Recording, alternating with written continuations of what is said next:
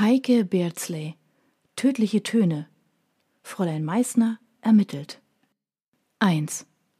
Ein letzter Blick in den Spiegel, ein kritisches Zupfen am bunten Hut, und Lotte Meißner wandte sich mit einem zufriedenen Grunzen ab.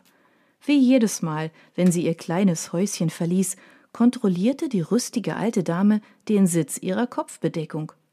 Das Haus ohne passenden Hut zu verlassen, würde Lotte niemals einfallen. So besaß sie mittlerweile eine beachtliche Sammlung, die sie in einem großen Regal im Hausflur aufbewahrte. Heute hatte sie sich für ein hellblaues Exemplar mit roter Feder entschieden. Beim Heraustreten in den schmalen Gang konnte sich Lotte gerade noch abfangen, bevor sie stolperte. Entrüstet blickte sie auf das kleine, haarige Hindernis, das sie mit großen Augen ansah. Willst du, dass ich mir den Hals breche, Käthe? Wer soll dich denn dann Gassi führen? Bei diesem Stichwort wedelte das Tier eifrig mit dem Schwanz. In ihrem Fall wackelte jedoch das ganze Hinterteil, da sie rassebedingt nur ein kleines, stummes Schwänzchen besaß. Gleich, Käthe, wir gehen ja gleich zur Probe, vertröstete Lotte ihre französische Bulldoggendame, die daraufhin direkt vor der Haustür parkte. Eines ihrer Ohren stand wie immer schnurgerade in die Höhe, während das andere schlaff nach unten hing. Lotte ergriff ihre Handtasche, zupfte ein letztes Mal den Hut zurecht und verließ, in Begleitung einer aufgeregt hechelnden Käthe, das Haus. Da ein kühler Wind wehte, zog sie ihren Hut etwas tiefer in die Stirn. Für Ende März war es empfindlich kalt und es wurde noch früh dunkel. Lotte ließ sich davon nicht irritieren und stapfte entschlossen die schmale Straße entlang, in der ihr kleines Häuschen lag und die direkt an ein Weinfeld angrenzte. Sie liebte die Weinberge und freute sich schon auf die Zeit, wenn die ersten zarten Blätter an den Weinreben wachsen würden. Der kleine Weinort Ganzenheim in der Vorderpfalz war seit sechs Jahrzehnten Lottes Wahlheimat. Sie hatte das Dörfchen kennen und lieben gelernt, als sie mit dem Chor ihrer Heimatgemeinde aus dem schwäbischen Augsburg hier ein Konzert gegeben und eine Woche vor Ort verbracht hatte. Nach dieser recht kurzen Zeit, in der sie unzählige Kilometer durch die Weinberge spaziert war, hatte sie sich eine Rückkehr in ihre Heimat nicht mehr vorstellen können. Da sie ungebunden war und noch nie Probleme mit spontanen Entscheidungen gehabt hatte, ließ sie sich kurzerhand in Ganzenheim nieder. Das Konzert hatte damals in derselben Kirche stattgefunden, die Lotte nun flotten Schrittes ansteuerte. Sie lag, wie in so vielen Dörfern, in der Mitte der Ortschaft und war der Dreh- und Angelpunkt des Dorflebens. Hier fand samstags der Wochenmarkt statt und sämtliche Dorffeste wurden hier gefeiert. Lotte bog nach rechts ab und folgte einem schmalen Fußpfad, der sie in Richtung Dorfzentrum führte. Dieses mündete in eine ziemlich ausladende Treppe, die sie trotz ihrer 78 Jahre mühelos bewältigte. Die täglichen Spaziergänge durch die Weinberge hielten sie fit. Oben angekommen, erblickte Lotte den roten Sandsteinbau der St. Marienkirche. Zweimal die Woche kam sie abends zur Probe des Chores hierher und unzählige Sonntagsmessen hatte sie auf der harten, hölzernen Bank in der Empore der Kirche verbracht. Der Ganzenheimer Kirchenchor war die Besonderheit des kleinen Örtchens. Obwohl das Weindorf gerade mal 2500 Einwohner zählte, war der Chor überregional bekannt und hatte zahlreiche Preise gewonnen. Lotte war sehr stolz darauf, Mitglied in dieser Gesangsgemeinschaft zu sein und sang mit Inbrunst die zweite Stimme. Am heutigen Dienstag hatten sich vor dem Portal der Kirche bereits eine Handvoll Damen und Herren versammelt und unterhielten sich vor Beginn der Probe miteinander. Ah, Fräulein Meißner, Sie haben Ihren Hund mitgebracht, begrüßte sie ein älterer Herr. Die Missbilligung in seiner Stimme war kaum zu überhören. Lotte gönnte dem gedrungenen Gottlieb Meier mit dem grau melierten Haar nur einen kurzen, eisigen Blick und ging an dem Grüppchen vorbei in den Kircheneingang. Seine Abneigung gegenüber ihrer Hündin kannte sie schon. Sein Bruder Wolfgang, der neben ihm stand und ihn um zwei Köpfe überragte, warf ihr einen entschuldigenden Blick zu. Wie so oft, dachte Lotte kurz darüber nach, wie zwei Brüder nur so unterschiedlich sein konnten. Während Gottlieb Meyer keine Gelegenheit ausließ zu sticheln, war sein zwei Jahre jüngerer Bruder Wolfgang ein hilfsbereiter Mann, der sich um seine Mitmenschen kümmerte. Wenn es etwas zu reparieren gab, war Wolfgang immer zur Stelle. Seinem älteren Bruder wäre es niemals eingefallen, auch nur einen Finger für seine Mitmenschen krumm zu machen.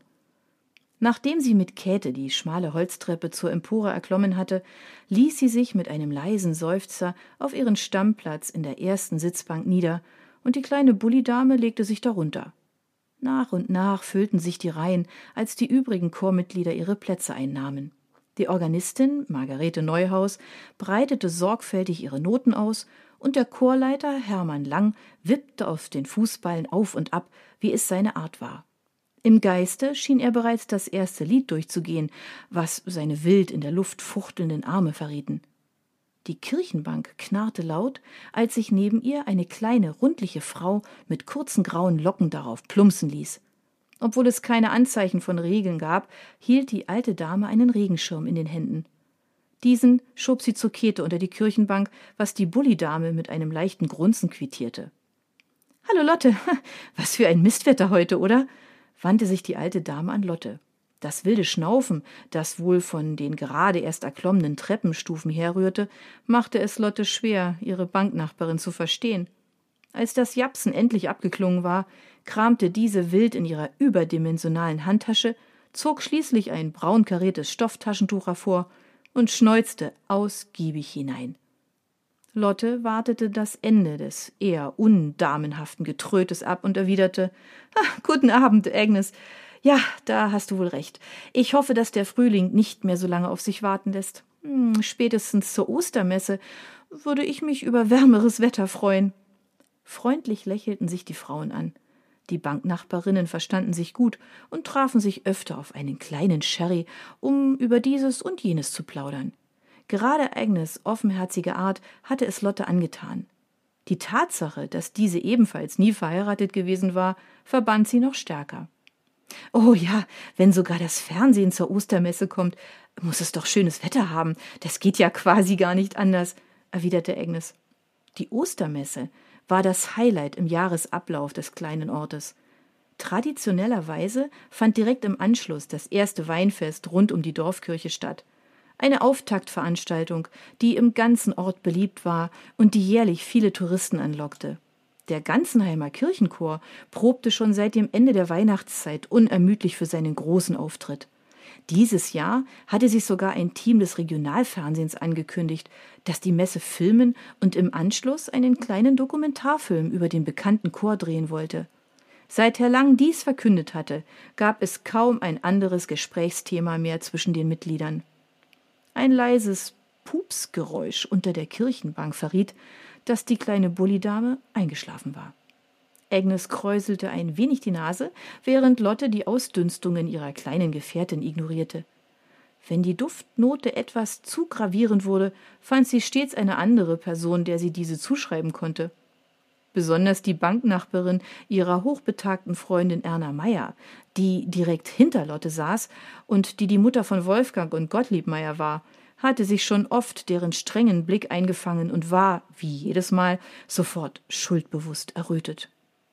Herr Lang zog bedächtig seinen kleinen hölzernen Dirigierstab aus einem Lederetui und klopfte dreimal an den vor ihm stehenden Notenständer. Das Gemurmel und leise Gelächter der Chorgemeinschaft verebbte nach und nach, und dreißig Augenpaare richteten sich aufmerksam auf Herrn Lang, der wie üblich auf einer Holzkiste stand. Warum er dies tat, war Lotte ein Rätsel, maß er doch mindestens zwei Meter und überragte somit die allesamt älteren Herrschaften. Äh, wenn ich um Ihre Aufmerksamkeit bitten dürfte, erklang die hohe Stimme, die so ganz und gar nicht zu seiner hünenhaften Statur passen wollte. Hm, wir haben noch zwei Wochen bis zu unserem großen Fernsehauftritt und es gibt noch einiges zu tun.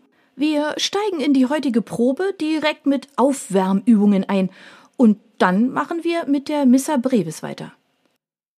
Lotte seufzte laut, was Herr Lang mit einem strafenden Blick quittierte.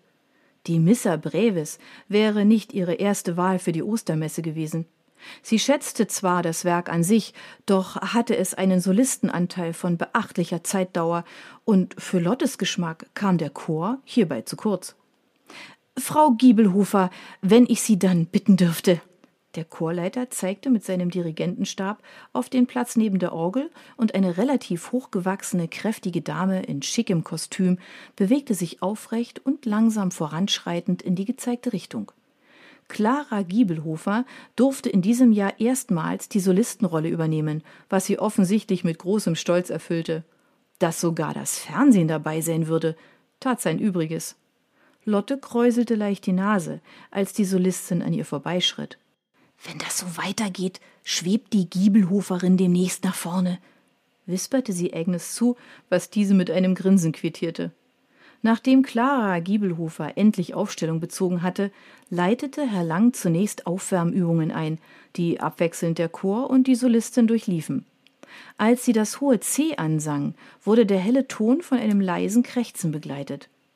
Etwas irritiert blickte Lotte auf.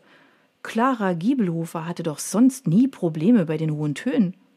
Sie musste sich verhört haben. In der Tat, da war es wieder. Sobald sie das H beendet hatte und zum hohen C ansetzte, nahm ihre Stimme einen leicht krächzenden Ton an. Offensichtlich war sie nicht die Einzige, die das bemerkt hatte, denn hinter sich hörte Lotte den tiefen Bass von Fritz Engels sagen So eine kann wohl kaum die Solistenrolle angemessen ausfüllen. Seine Stimme klang verärgert. Lotte schüttelte leicht den Kopf. Sie konnte verstehen, dass Fritz Engels nicht gut auf die neue Solistin zu sprechen war. Seine Frau hatte schließlich die letzten Jahre immer diese Rolle mit viel Bescheidenheit und Bravour ausgefüllt. Lotte hatte die alte Eva Engels gemocht, doch leider war diese vor zwei Monaten nach einer schweren Krebserkrankung verstorben. Ein weiteres Krächzen ertönte, und Lotte bemerkte, wie einige Schweißtropfen vom Gesicht der Sängerin perlten. Der Dirigent klopfte erneut mit dem Stab auf den Notenständer, diesmal deutlich lauter, und warf seiner Solistin einen strengen Blick zu. Nun, mit ein bisschen mehr Ernsthaftigkeit, meine Damen und Herren. Schließlich feiern wir die Auferstehung des Herrn, wandte er sich an den gesamten Chor. Lotte war sich sicher, dass er eigentlich Schließlich kommt das Fernsehen, meinte. Die Solistin räusperte sich, nahm einen großen Schluck Wasser aus dem bereitstehenden Glas und atmete tief durch. Ihre Hände nestelten an dem seidenen Schal um ihren Hals. Der Chor stimmte die ersten Töne der Messe an, und Lotte gab sich der imposanten Musik hin. Schon setzte Frau Giebelhofer zu ihrem großen Einsatz an. Immer höher und höher erklangen die Töne, bis sie schließlich den Höhepunkt erreichten. Lotte schloss genießerisch die Augen. Gar nicht so miserabel, urteilte sie. Doch statt des langgezogenen silberhellen Tons, der nun folgen sollte, herrschte plötzlich Totenstille in der ganzen Heimerkirche. Lotte riss überrascht die Augen auf. Die Solistin lag zusammengesackt neben dem Klavier.